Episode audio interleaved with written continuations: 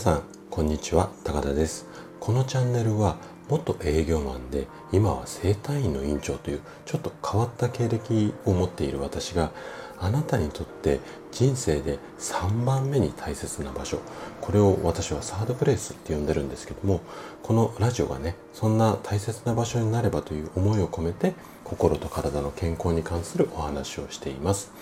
今日の放送がねあなたを笑顔に変えるヒントとなれば嬉しいです。じゃあね今日はストレスを小さくするすごめんなさい。ストレスを小さくする習慣のシリーズ。で今日3回目なんですけども3回目はね自分に合った体操もしくはストレッチ、うん、こんなことをお話ししていきたいなというふうに思います。でストレスは解消するんじゃ解消するのではなくて溜め込まないようにすることがすごく大切になります。であなたのストレスを小さくする習慣うん、溜め込まないようにするこう小さくする習慣について今日も話をしていきたいというふうに思っていますじゃあね早速本題の方に入っていきましょうえっ、ー、と臨床の現場いわゆるこう生体院の院長で毎日、うん、不調の方に、接しているんですけどもこんな臨床の現場に出て10年以上その前はサラリーマン生活を約15年ほどやっていた私なんですけども昔と比べてね今は椅子に座って仕事をすることこれがね非常に増えたと思うんですよね。で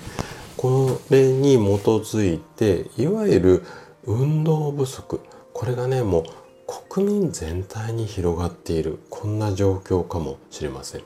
で私が経営する生体院に来院される方の多くも不調の原因をあれこれ調べていくと運動不足が絡んでる方っていうのが非常に多いです。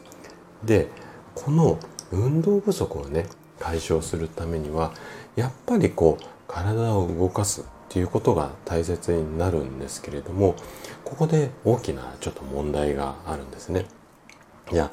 どんな問題かっていうとどんなに体に良い運動でも続けなければやはり効果が薄いっていうか意味がないっていうか、うん、なかなか体にとっていい、うん、効果が出てこないんですよね。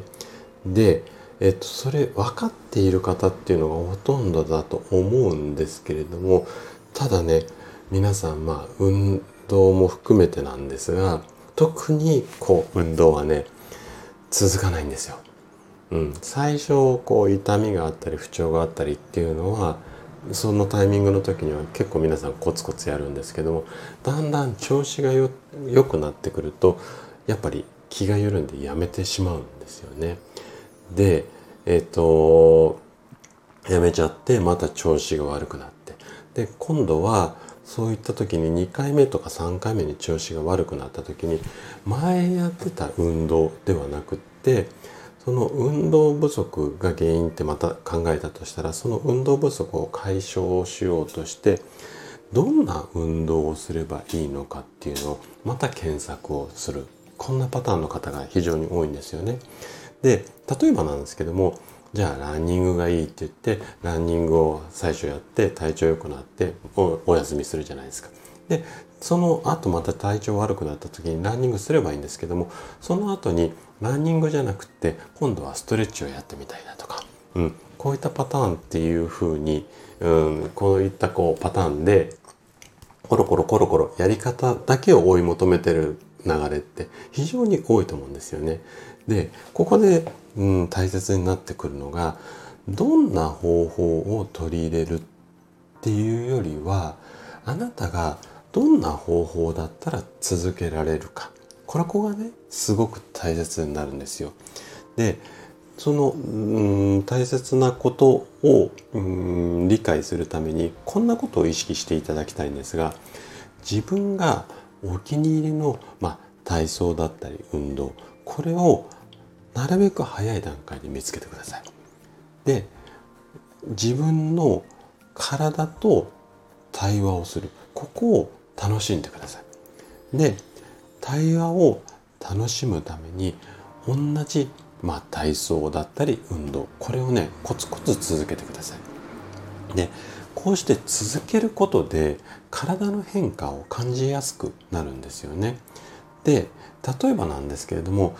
うんストレッチをやってて今までこう、うん、そうね前に前屈するようなストレッチが、えーと、床に手つかなかったのがだんだんだんだん続けているうちに手がつくようになったとか、うん、でこういった変化を知ることで体をいたわれるっていうかまあ感謝ができるようになるんですよ。でこういったこう感謝っていうことはすごく大切で例えば今私52歳なんですけどもね52年間もの間こう文句も言わずに働いてくれるもしくは動いてくれるまあ例えば心臓さんいつもありがとねとか言いながらうんと体操とかストレッチをやったりとか、まあ、運動してない時にもこういう感謝の気持ちを持つっていうことを意識っていうかそれがこう自然とできるようになってくると体が体に対していたわれるような気持ちになるのでそもそもそのこうイライラしたりストレス要は体と気持ちが穏やかになるのでストレスがねすごく小さくなってくるんですよね。はい、なのでできるだけ自分が続けやすい運動を毎日同じことを繰り返し繰り返しやって変化を楽しむ。でうん、変化を楽しむっていうか変化を感じるですね変化を感じながら体と一生懸命こう対話をするこんなことを大切にしていただければ